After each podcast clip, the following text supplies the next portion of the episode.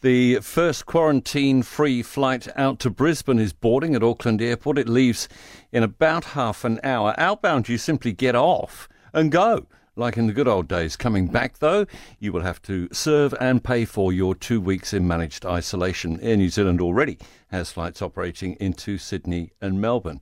Takers? Well, Travel Agents Association President Brent Thomas is with us this morning. Very good morning. Thanks for your time again. Good morning. Is it as easy as that? I can fly to Brisbane and just go about my business when I get there?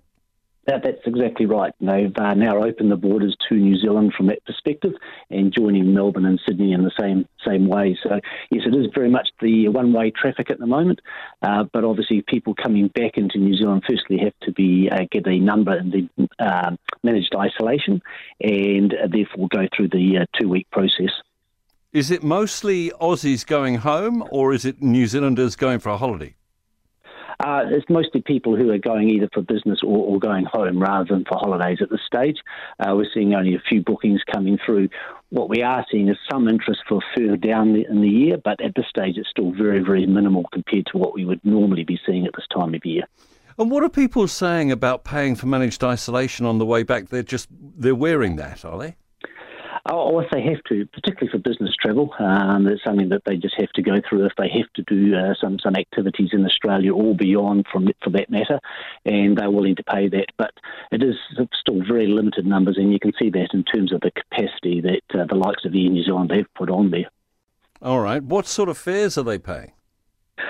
It is quite significantly more than what would normally happen, and that's simply because there's not the loading factor that an airline would normally have. So, we are seeing them in the sort of $500 range for a one-way, so it is quite a lot more than what we would normally see when there is full capacity and also that competition which drives the price down.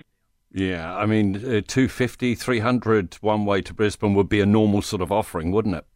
Yeah, I mean, typically, we can get packages away for 7 nights for sort of double that number that you're mentioning, but obviously we can't at this stage simply because the airline capacity is not there, the competition's not there, and the demand isn't there either, to be fair to the airlines.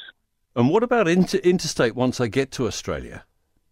There has been certain restrictions imposed because of the Northern Beaches situation in Sydney. So therefore, there are people where they have hot spots, as they call it over there, where people aren't able to go through easily and then come back into a different state. So people need to be aware of what they can and can't do. And of course, those situations can change quite rapidly. So it is pay to keep in contact with your travel agent to find out what is possible and what isn't possible.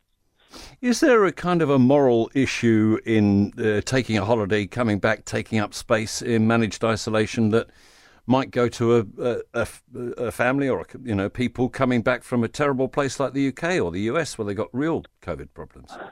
Yeah, I mean, there is definitely would be easier if there wasn't the requirement to come back from Australia. But obviously, between there and the South Pacific, they sort of use up around 40% of that managed isolation.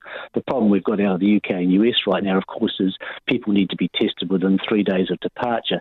They may not feel like they have any COVID symptoms. If they do, though, they will be, aren't able to travel, and therefore they lose their spot in the managed isolation. And they have to go through the whole process again, which I understand at this stage is over 70 days delay. So there is certainly problems from wherever you're coming based on the managed isolation.